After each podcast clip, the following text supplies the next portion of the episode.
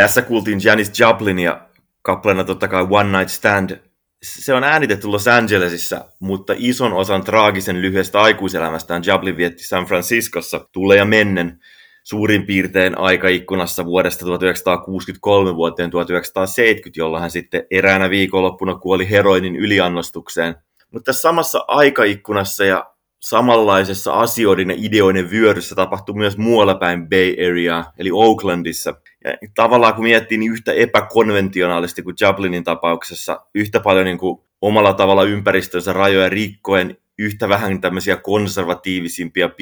piirejä myötäillen, yhtä paljon niin kuin kuvainnollista tai ehkä konkreettistakin keskisormeja ja nyrkkiä näyttäen, ja paljon vaan myös sellaista, ettei kiinnosta pätkän vertaa, että mitä muut ajattelee ja yhtä hienosti tietyllä tavalla tällaista vastakulttuurituotteeksi lopulta paketoituna. Nämä niin kuin 1960- ja 70-luvun vaihteen sumuisessa rockmusiikissa on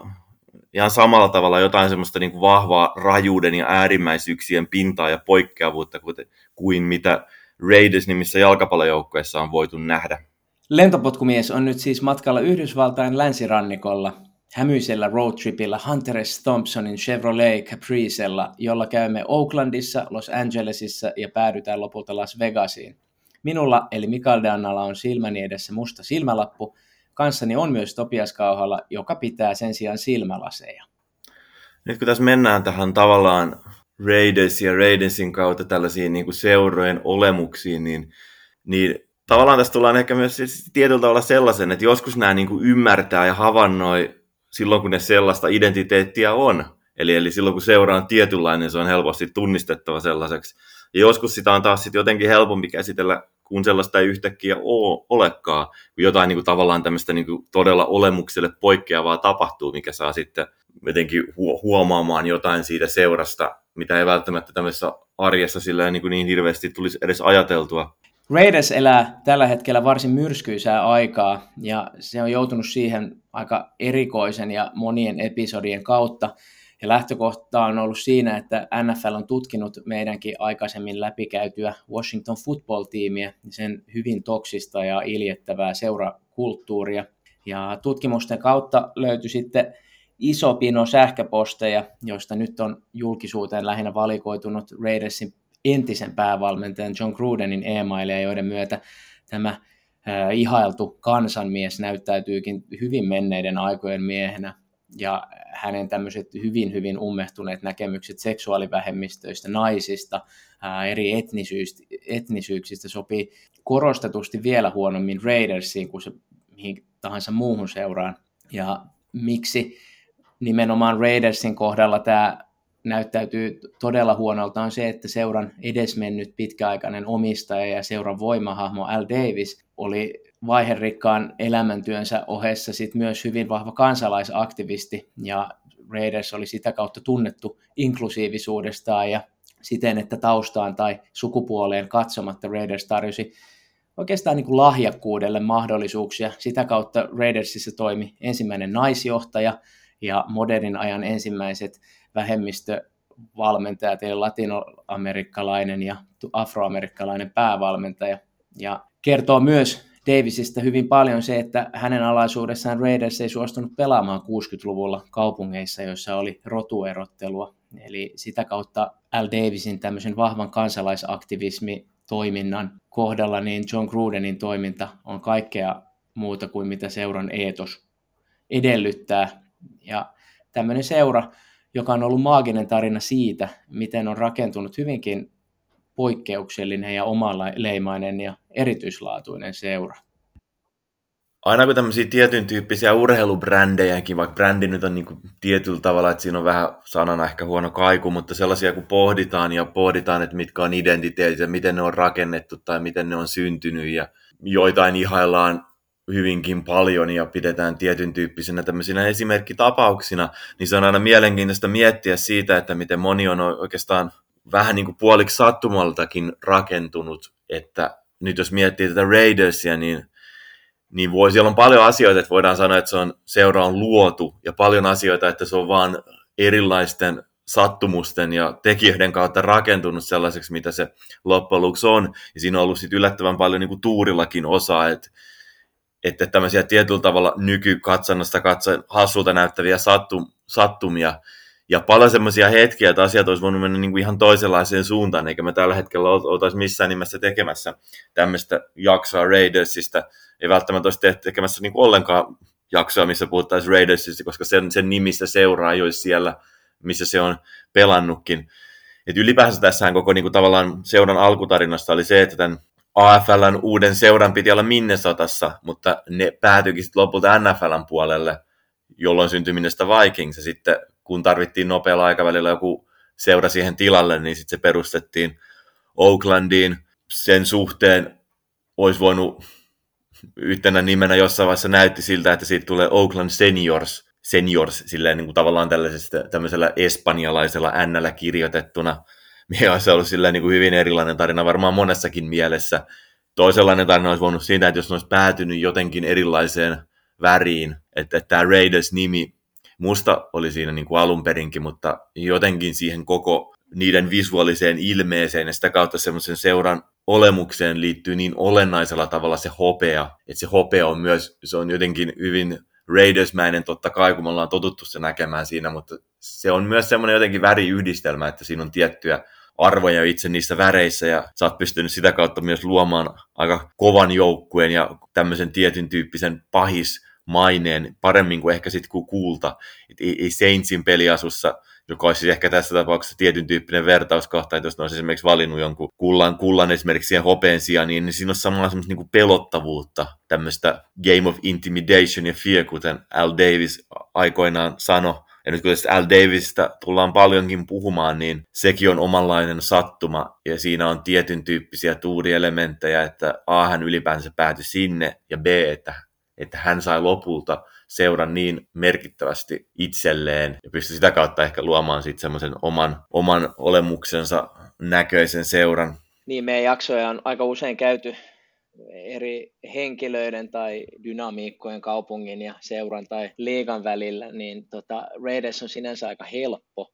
toisaalta sitten hyvinkin ehkä vaikea jakso tehdä, koska se on hyvin pitkälti sidoksissa nimenomaan L. Davisin hahmoon, ja Davis antoi kasvot ja imagot niin kuin monella tapaa NFLn omaleimaisimmille seuralle, ja sitä alleviivaa sekin, että me nyt kymmenen vuotta hänen kuolemansa jälkeen käydään Raidersin vaiheita hyvin pitkälti edelleen vielä L. Davisin kautta se on niin kuin jännä miettiä Al Davisia, että sit kun sen itse assosioi tavallaan tässä mielessä todella paljon niin kuin Oaklandiin on se alkuaika ja sitten se loppuaika ja, ja Raidersinkin niin kuin sinne Oaklandiin, niin sit sitä pitää jonkinlaisena tällaisena Kalifornian miehenä. Mutta hassua miettiä, että hänkin on kuitenkin niin kuin alun perin Brooklynista kotosin ja ihaili siellä niin kuin sitten baseball-seuroja, ja kun tuossa mainittiin myös semmoista tietyn tyyppistä inklusiivisuuden kulttuuria, niin kyllähän siinä on sitten tietyn tyyppistä, tietyn tyyppistä New Yorkia mukana, ja ei var, todennäköisesti ole millään tavalla sattumaa esimerkiksi sitten, että hänen kotiympäristössä Brooklyn ja siinä aikana, kun Al Davis kasvoi, kasvoi aikuiseksi ja oli nuori, niin että et Brooklyn Dodgers oli nimenomaan, niin kuin, nimenomaisesti Jackie Robinsonin seura, että et, et hän ylipäätänsä ihaili aika paljon niin kuin baseball-seuroja New Yorkissa, että jos ruvetaan niin kuin tutkimaan sitä, että, että minkälaisten asioiden kautta Raiders lähti rakentumaan, minkälaisella päämäärätietoisuudella, niin siinä on semmoista niin kuin tietyn tyyppistä yhdistelmää niin kuin New York Yankeesia ja New York Dodgersia, tai Brooklyn Dodgersia siis. Että se oli hänen ehkä tämmöinen tietyn tyyppinen urheilukoulunsa seurata näitä, näitä seuroja nuoruudessaan ja sitten päätyä itse urheilun pariin. Toinen hyvin olennainen osa Raidersia on sen suhde Oaklandiin, koska se on sieltä lähtenyt ja kaksi kertaa muuttanut pois. Ensimmäisen kerran palasi vielä takaisin ja toinen kerta nyt vaikuttaa hyvinkin pysyvämmältä. Oakland on sinänsä hyvin mielenkiintoinen paikka tälle Raidersille, koska se on ollut 60-luvulla monella tapaa hyvin merkittävä yhteiskunnallisen muutoksen polttopiste. Ja siihen Hermon Raiders osasi ilmeisen hyvin osua ja se on ollut kaupungissa sitä kautta hyvin tärkeä yhdistävä tekijä. Et Oaklandissa 60-70-luvulla vastakulttuurit jylläs ja Berkeleyn opiskelijat oli vallankumouksellisia huumeiden, seksin ja sodan vastaisuuden suhteen ja afroamerikkalaiset opiskelijat synnytti mustien pantereiden liikkeet helvetin enkelit ajeli prätkillään kaduilla ja rokkarit lietsoi ihmisiä taistelemaan systeemiä vastaan. Ja siinä kohtaa sitten tämä Al Davis on jotenkin tuonne hyvin sopiva tyyppi ja sitten niin muutenkin aika mielenkiintoinen tyyppi, koska hän on todellinen semmoinen self-made man ja aika semmoisessa amerikkalaisessa narratiivissa, mutta sitten tässä ei nyt ole ihan semmoista niinku ryysyistä rikkauksiin, koska hän nyt ei varttunut semmoisessa jossain köyhyydessä, mutta että hän pääsi just toteuttamaan tätä lapsuuden unelmaansa, pyörittää menestyksekästä urheiluseuraa, joka lähti just siitä hänen lapsuutensa baseball ihannoinnista ja siitä, että kun Dodgersilla oli oma pelitapansa ja Yankeesilla oma, niin hän jotenkin jo hyvin aikaisin visioi semmoista, että joku fiksu tyyppi pystyisi yhdistämään ja luomaan täysin niin kuin ylivertaisen urheiluseuran. Ja Davis taas siis sitä kautta ehkä näkyy siinä hänen ajattelussaan tarjota lahjakkuudelle sijaa, koska hän lähti hyvin pienistä tehtävistä kohti sitten päävalmentajuutta ja seuran omistajuutta. Et hän aloitti skouttina ja sitten hän oli yliopistossa apuvalmentaja, josta hän sitten päätyi Oaklandiin. Ja Oaklandissa hän sitten sai myös sen omistajuuden, toimi jonkun aikaa AFLn komissaarina ja sitä kautta sitten hän on niin pelannut monella tapaa läpi koko jenkkifutiksen, joka tekee hänestä sitten semmoisen, että hänellä on myös hyvin varmaan vahva kuvakulma kaikkiin kentän osa-alueen toimintoihin, joka myös näkyy hänen toiminnassa aika vahvasti. Jos siellä vielä tällaisena aikajana heittona vielä, niin tosiaankin seura perustettiin 1960, tai silloin aloitti oman jenkkifutistaipaleensa, ja sitten Al Davis tuli vuoden 62 kauden päätteeksi sinne. Mutta tuossa alussa, kun heitin, tai oli heittona toi kirjoittaja Hunter S. Thompson, niin sehän ei ollut vaan minkäänlainen tämmöinen romanttinen heitto sinne alkuun, vaan hän yhdistyi myös hyvin paljon tähän tietyn tyyppiseen eetokseen, mikä, mikä tässä niin kuin seuran ympärillä oli monellakin tavalla, että hän oli muuttanut 1960-luvulla Bay Arealle San Franciscoon ja, ja sitten kun mainittiin esimerkiksi tuossa sana helvetin enkelin, niin hänen semmoinen niin tietyn tyyppinen journalistinen läpimurtonsa, läpimurto proggis oli sitä, että hän sitten vuoden ajan seurasi nimenomaan niin kuin Oaklandin helvetin enkeleitä ja oli siinä mukana. Ja oli tietysti myös niin kuin tämmöinen, tykkäsi hyvin paljon amerikkalaista jalkapallosta ja oli Raiders fanikin ja sitten päätyi myös heistäkin kirjoittamaan Rolling Stone-lehteen, että et pyöri siinä niin kuin tietyllä tavalla siinä skennessä hyvin vahvasti mukana. Ei kyllä tullut juttuun Al Davisin kanssa, missä saattoi olenkin tämmöiset tyy- tietyn tyyppiset henkilökemiat ei vaan niin kuin kohdannut, mutta kuitenkin Hunter S. Thompsonkin niin kuin monella tavalla itse, niin kuin liittyy itse Raidersinkin tarinaan ja on ollut silloin niin kuin, tavallaan tämmöisen Raidersin olennaisina aikoina itse siellä päin paljon pyörimässä ja sitä seuraa on niin kuin seurannut. Joo, ja koska tämä Oakland oli tämmöinen paikka, mitä tässä on kuvailtu, niin se saattoi olla monella tapaa onnenpotku Davisille, sillä hänen tämmöinen vähän arroganttinen toiminta olisi varmaankin törmännyt monessa konservatiivisemmassa ympäristössä, esimerkiksi Kansas Cityssä ja Green Bayssä jonkinlaiseen seinään, mutta sitten taas just tämmöisessä vastakulttuurien Oaklandissa, niin Davisin tyyli toimi varsin hyvin. Nyt kun me tässä niin kuin tavallaan puhutaan tämmöisestä vastakulttuurista, niin tässä on ihan niin kuin oikeasti aika hyvä muistaa se, että, että itse, itse urheilumaailma on oikeasti ollut myös aika konservatiivinen, että AFL hän tietyllä tavalla toi tämmöisen jenkkifudiksen kanoniin vähän erilaisia sävyjä, että ne oli aika jännittäviä, mitä, mitä sieltä puolelta tuli. Raiders yhtenä esimerkkinä, mutta sitten esimerkiksi New York Jets ja Joe Namath. Et, et, et, et meillähän on niinku tietyn tyyppisiä vahvojakin mielikuvia siitä, että miltä miehet näytti joskus 1960-luvun lopulla ja 70-luvulla. Mutta nämäkin mielikuvat on enemmän, niin kuin, aina tietysti jostain valokuvistakin, mutta ne on niin kuin leffoista ja musiikista, niin ei ne välttämättä ole niin hirveästi NFLstä, jos ne on NFLstä, niin ne on sitten just näistä ehkä tietyistä joukkueista. Että et mä aina aika usein palaan siihen pointtiin, että jos tutkii Amerikan historiaa, niin NFL on siinä näyttäytynyt hyvin paljon konservatiivisempana paikkana kuin muuten ehkä iso osa varsinkin sen tietyn aikakauden populaarikulttuurista. Et, et kuitenkin monet NFL-pelaajatkin oli siinä vaiheessa, kun monilla esimerkiksi musiikissa oli jo, ja muutenkin sitten ehkä semmoisessa niin nuorisokulttuurissa oli pitkät tukat ja vähän semmoinen tietyllä tavalla sliisimpi olemus, niin NFLssä niin kuin monet pelaajat kuitenkin näytti edelleen aika aika sotilailta ja koko se konserva, ne oli aika pi- konservatiivisia ne piirit ja, ja ne seurat ja niiden omistajat, mutta niin kuin sitten Raiders oli yhtenä seurana aika isostikin haastamassa tätä, ja, ja mikä on aika olennaista, koska silleen, jos miettii, että osa tämmöisestä USA-urheilun tarinallisuudesta on kuitenkin aina liittynyt tämmöisiin tietyn tyyppisiin hahmoihin ja semmoiseen tietyn tyyppiseen kapi, kapinallisuuteen, niin hehän eivät ole oikeastaan, jos ajattelee jotain Joe Namathia, niin siis siinähän on niin kuin mielenkiintoista nimenomaan se poikkeavuus, että jotkut on, pystynyt, niin kuin, jotkut on lähtenyt rikkomaan rajoja, jotkut on toiminut vähän eri tavalla kuin muut, jolloin siinä on niin kuin yhtenä tarinana myös, mikä liittyy Raidersiinkin, on se, että mitä he ovat, mutta myös se, että mitä he ei ole. Ja se, mitä he ei ole, on se, mitä, mitä monessakin mielessä semmoinen valtavirta vielä siinä, siinä aikana on, joka niin kuin tavallaan entisestään niin kuin nostaa Raidersin vähän tämmöiseen tietyn tyyppiseen ihan omaan meininkiinsä. Ja hahmona Davis oli taas sitten semmoinen kaikista muista ehkä eksentrisistä piirteistään huolimatta, niin semmoinen, jolle tärkeintä oli nimenomaan voitto ja hänen mottonsa Just Win. Ja sitä kautta on varmaan ollut loogistakin hakea sit sitä voittoa ajatellen parhaita ihmisiä. Ja joo, varmaan nyt moni on noin ajatellut aikanaan, mutta sitten tuossa ajan, tai tuolla ajanjaksolla ää, Davis kuitenkin teki asioita vähän eri tavalla, laajensi sitä kenttää, josta lähdettiin hakemaan sitä osaamista. Ja nimenomaan sit sitä ajatellen, että piti voittaa ja commit to excellent, eli sitoutua erinomaisuuteen. Ja esimerkiksi siihen aikaan niin tummaihoisia pelaajia, etenkin esimerkiksi hyökkäyksen linja oli hyvin valkoinen pelipaikka, niin Al Davis lähti hakemaan tummaihoisia pelaajia, ja niitä haettiin oikeastaan semmoisista kouluista, mistä ei ehkä muut ollut edes keksinyt oikein hakea. Ja valmentajavalintoja tehtiin vähän niin sanotusti boksiin ulkopuolelta, esimerkiksi sitten meillekin muista yhteyksistä ehkä paremmin tuttu John Madden, val- palkattiin seuraan 32-vuotiaana, joka teki hänestä sen ajan kaikkien aikojen nuorimman päävalmentajan. Et, et sitä kautta niin henkilöstön tausta ja muut tämmöiset tekijät, mitä ehkä jossain muualla mietittiin konservatiivisemmin, niin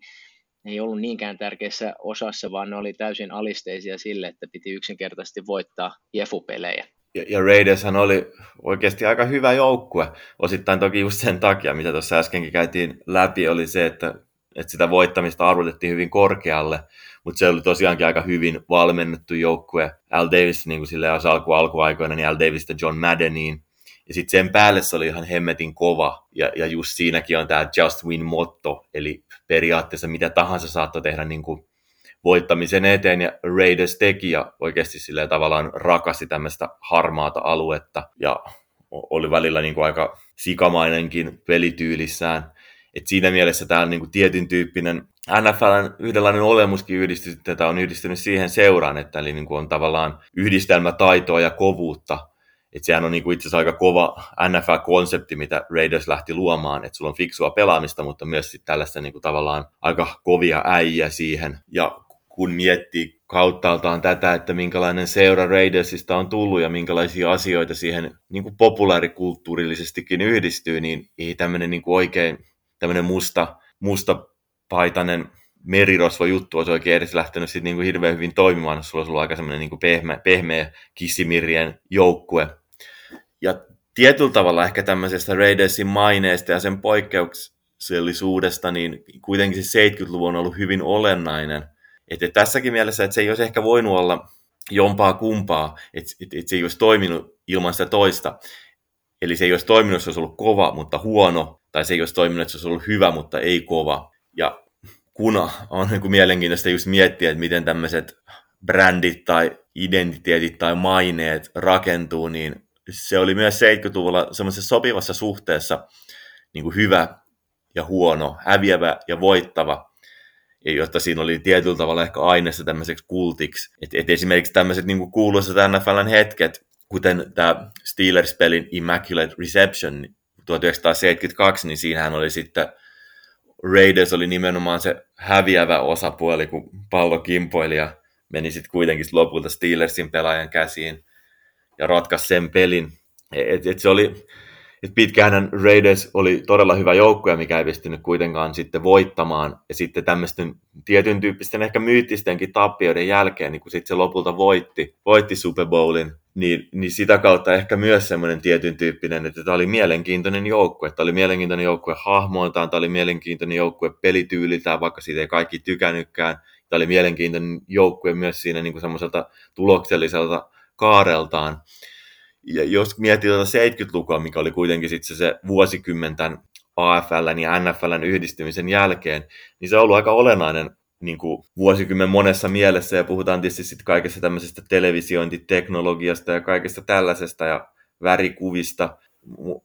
sellaisesta, mutta just nimenomaan, että jos sä oot 70-luvulla ollut aika mielenkiintoinen ja hyvä, niin se oli semmoista aikaa, että moni breikkasi aika isosti ja monet, jotka oli silloin hyviä, on nyt saanut sille aika isoja fanilaumoja taakseen, kuten omalla tavallaan Raiders ja sitten esimerkiksi sitten Pittsburgh Steelers ja toki myös Cowboys, vaikka syitä sen tämmöiseen America's Team-asemaan on tietysti monessa ajassa ja tekijässä, mutta hekin oli kuitenkin 70-luvulla kovia ja, ja päätyi olemaan kuitenkin sitten tämmöisiä tietyn tyyppisiä isoimpia NFL-seuroja, mitä, mitä on, ja tunnetuimpia. Joo, ja kun vielä mietitään, tai on mietitty menneitä Davisia, niin tarkoitus ei sinänsä ole käsitellä Davisia jotenkin romanttisesti tai Raidersia jonain semmoisena pelkkänä ihanana juttuna, mutta tota, monella tavalla Davis toimi tietynlaisena edelläkävijänä, miten asioita tehtiin. Ja sit, sitä kautta jotenkin Raiders päätyi olemaan brändi ennen semmoista ehkä niin tietoisempaa brändiajattelua, sitten just aika orgaanisesti, että paljon just lähti esimerkiksi L. Davisin näkemyksestä siitä, miten tuo lajia pitäisi pelata, mitä sä just tuossa taas sit kuvasit isoja äijiä ja kovuutta. Ja, ja sitten oli hyvin semmoinen selkeä visio siitä, että palloa pitäisi heittää ja pyrkiä tekemään touchdown. Ja ja sitä kautta se tuote heijasti aika hyvin sit sitä sitä kokonaisuutta ja sitä seuran imagoa. Ja L. Davisissa oli myös aika kärjekkäät piirteensä ja se ehkä näkyy sitten noiden menestysvuosien jälkeen niin semmoisena vähän heikompana ajanjaksona 2000-luvulla, jossa ehkä sitten muu NFL sai hänet kiinni ja, ja muutenkin toiminta oli ehkä enemmän sitten semmoista poukkoilevaa. Itselle ehkä, kun mä katsoin hänen tämmöisen Football Life-dokumentin, niin tuli jotenkin semmoinen kun häntä haastateltiin vielä, hän oli sit siinä jo varsin vanha, niin, niin tuli silti semmoinen, hän jotenkin kiiluvin silmin kertoi näitä ajatuksia ja sitä, mitä hän on tehnyt, niin tuli jotenkin mieleen semmoinen ikuinen lapsi on ehkä vähän tylsä konsepti, mutta tota, vähän jotain semmoista, että, että hänellä oli niiden just kiiluvien silmien kautta niin selkeästi vielä sellainen lapsenomainen into tätä hänelle hyvin tärkeää ja rakasta asiaa kohtaan ja ehkä sitäkin kautta, niin siinä oli semmoinen, mikä sai hänet vielä seisomaan hyvin loppuaikoinaankin niin kentän laidalla raihnaisena ja vanhana niin rollattorin varassa ja niin kuin hän oli aina tehnyt. Tämän ensimmäisen Oaklandin vaiheen jälkeen päästään sitten nyt nykymuotoisempaan Raidersiin, joka on tunnettu sekä Los Angeles Raidersina sekä nyt sitten myöhemmin Las Vegas Raidersina. Ja Raidersin siirtyminen Losiin tuli semmoisen pitkän, aika jotenkin eriskummallisen oikeustaistelun kautta, joka sit ei saanut muiden omistajien hyväksyntää ja sit, sitä kautta jäi jollain tavalla semmoisen tilaan, jossa NFL ei koskaan hyväksynyt tuota muuttoa. Ja sitten tämän jälkeen stadionista edelleen johtuvien syiden takia Davis siirsi vielä seuran takaisin Oaklandiin, koska tosiaan tämä siirto Losiin ei koskaan ollut liigan hyväksymä ja tätä kautta Davis pystyi vielä säästämään rahaa tai ei joutunut maksamaan mitään tämmöisiä siirtomaksuja liigalle. Raiders tosiaankin muutti losi 1982 ja nyt kun jälkikäteen miettii, niin se toi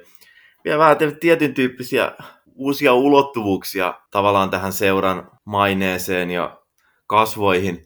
Varsinkin tällaisen Oaklandin kuitenkin pääsääntöisesti valkoisen silloinkin kaiken tämmöisen rajun blue collar jutun jälkeen. Et itse asiassa katselusuosituksena sellainen dokkari kuin Straight Outta LA, jossa vedettiin vähän niin kuin viivoja gangsterrapin ja sitten Los Angelesin seuroista niin kuin ennen kaikkea Raidersin välille. Et, et sitten kun toi muutti seura Los Angelesiin ja toimi siellä, niin sitten se pikkuhiljaa rupesi silleen niin kuin sit taas Los Angelesin räppikulttuurin kehittyessä, niin siitäkin tuli sitten tietyn tyyppinen yhdenlainen symboli Los Angelesin sen ajan kulttuurille,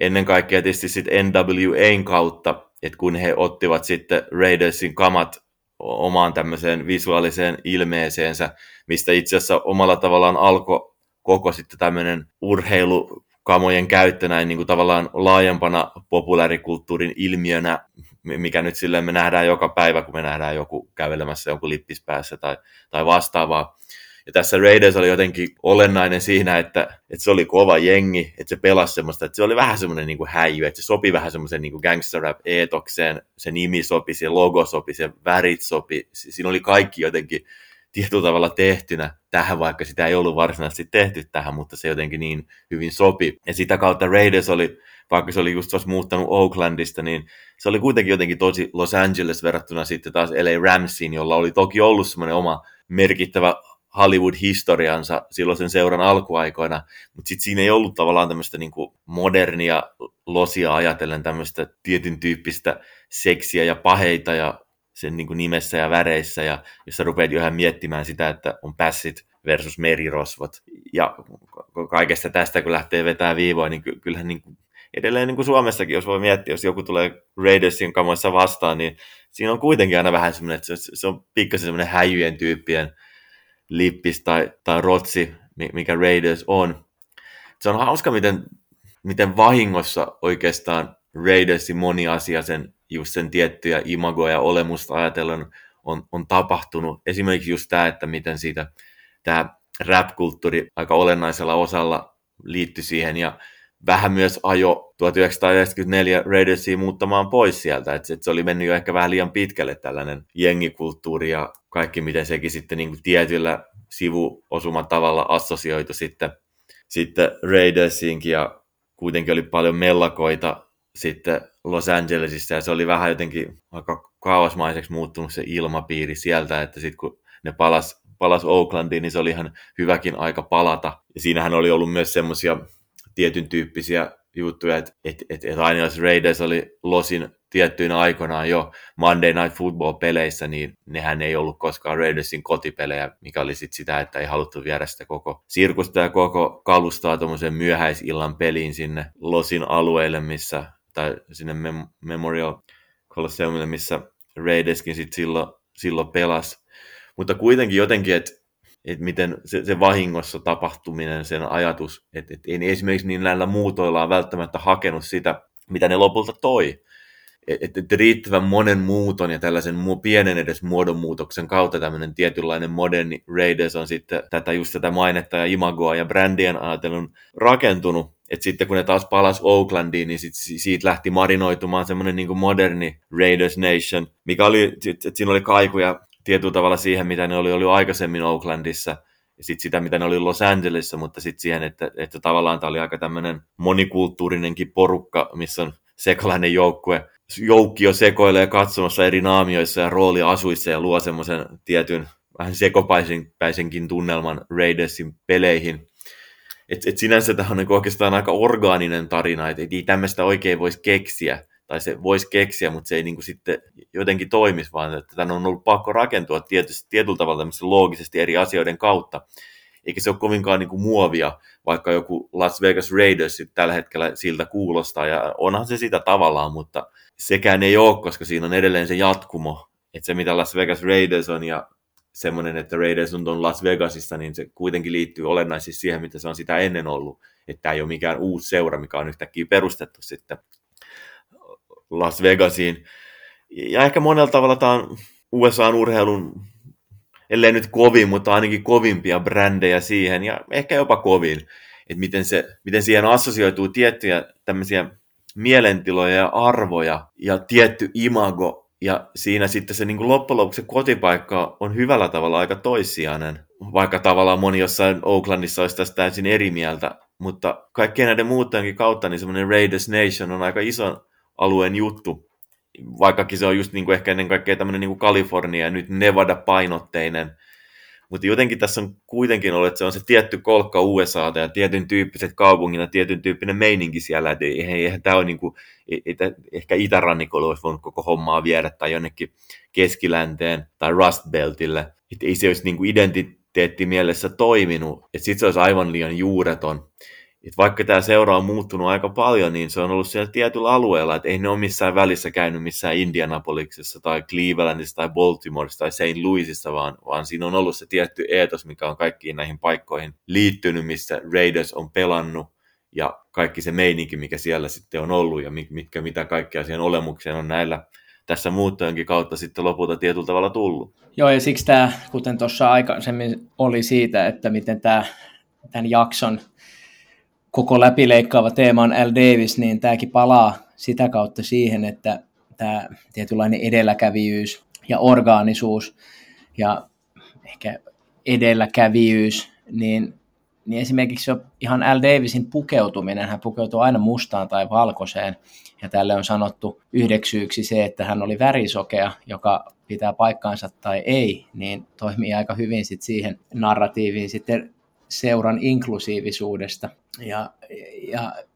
ehkä niin kuin tuossa se, että on tosiaan niin haettu kilpailuetua ja, ja sitä voittoa ilman semmoisia rajoja, jotka on silloin ehkä vielä ollut selkeämpiä. Ja on toimittu, osattu toimia fiksusti ja, ja sitä kautta on pystynyt muovautumaan tämmöinen orgaaninen identiteetti, koska ei, ei ole vuorattu muovilla asioita. Ja sitten varmasti L. Davisin hahmo tämmöisenä tietynlaisena provokaattorina, itsekin aika semmoisena systeemin vahvana vastustajana ja, ja semmoisena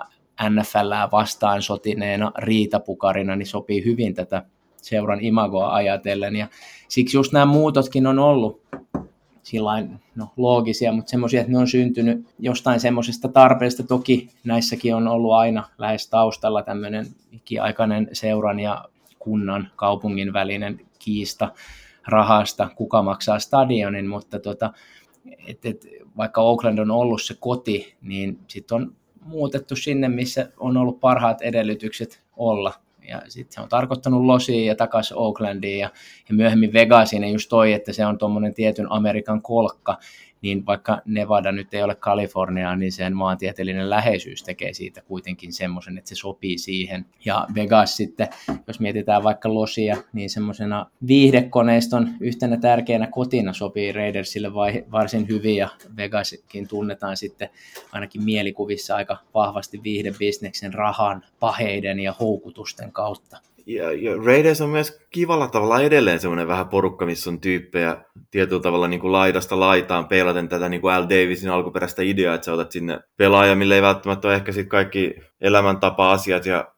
monet muut asiat välttämättä niin kunnossa, mutta annetaan niin kuin toisia mahdollisuuksia ja kohdataan ne asiat ja ehkä sitten saadaan niin sellaisista pelaajistakin paljon irti, koska luodaan semmoinen tietyn tyyppinen ympäristö niille. Nykyinen omistaja Mark Davis, Al Davisin poika on toki aika köyhä miehen versio isästään, mutta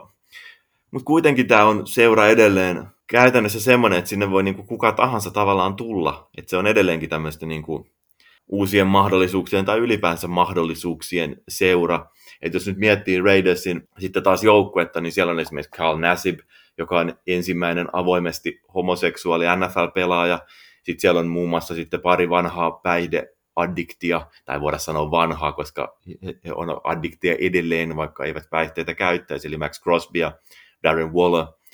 Jotenkin semmoiset hahmot ja sellaiset tarinat istyy sinne hyvin. Ja jotenkin Raidersin pelaajana on myös, näitä asioita on käsitelty todella fiksusti ja se on ollut tosi jees käsitellä niitä asioita myös niin kuin julkisesti. Ja toisaalta sitten samanaikaisesti myös niin kuin sisäisesti, eli seuran sisäisesti. Ja nämä ei ole välttämättä sellaisia asioita, mitkä pitäisi jotenkin jättää taakse ja käsitellä jotenkin osana jotain vanhaa elämää, nyt puhutaan niin kuin tavallaan tästä päihdekäytöstä,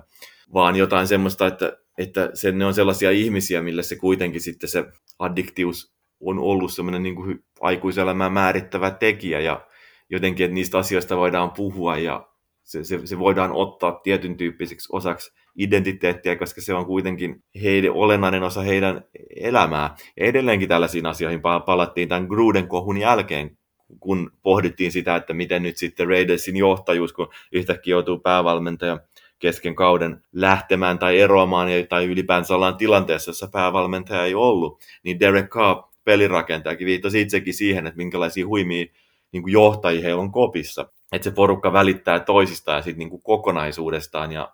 jotenkin se on semmoinen niin kuin aika spesiaalikin ympäristö, missä ihminen voi olla sitä, mitä se on ja se on jotenkin että sä pääset siellä myös niin kuin esiin, sun ei tarvitse peitellä mitään ja yhdessä tehdään, tehdään asioita. Ja tässä tullaan myös sitten vielä niin kuin uudestaan siihen Gruden konfliktiin, että et, et, et voidaan niin kuin puhua semmoista niin kuin ison kuvan inklusiivisuudesta ja sellaisista ison kuvan arvoista, mutta sitten se Al Davisin Raiders perustui ei vaan semmoiseen tietynlaiseen hyväksyntään, vaan käytännössä semmoiseen kunnioitukseen ja luottamukseen ja lojallisuuteen. Hän oli varsinkin alkuaikoina hyvin lojaali ihminen pelaajaan ja valmentajaan kautta. Että käytännössä semmoinen, niin että, että pelaaja saa olla mitä se on, että koska se on semmoinen hyvin turvallinen yhteisö olla mitä kuka, kukin meistä onkaan. Ja siihen on todella isosti liittynyt se, että miten se ihminen kohdataan ja miten sen ihmisten kanssa toimitaan, mitkä oli tämmöisiä niin kuin hyvin Al Davisin paljon korostamia asioita, että hän oli hyvin läsnä siinä joukkueen arjessa, ei ollut mikään semmoinen muualla asuva omistajahahmo, kenelle sitten nämä pelaat on enemmän tai vähemmän pelinappuloita, vaan hän oli siellä ja, ja siinä oli paljon tämmöistä niin kuin arjen suvaitsevaisuutta. Ja kun puhutaan nyt sitten niin kuin Grudenista,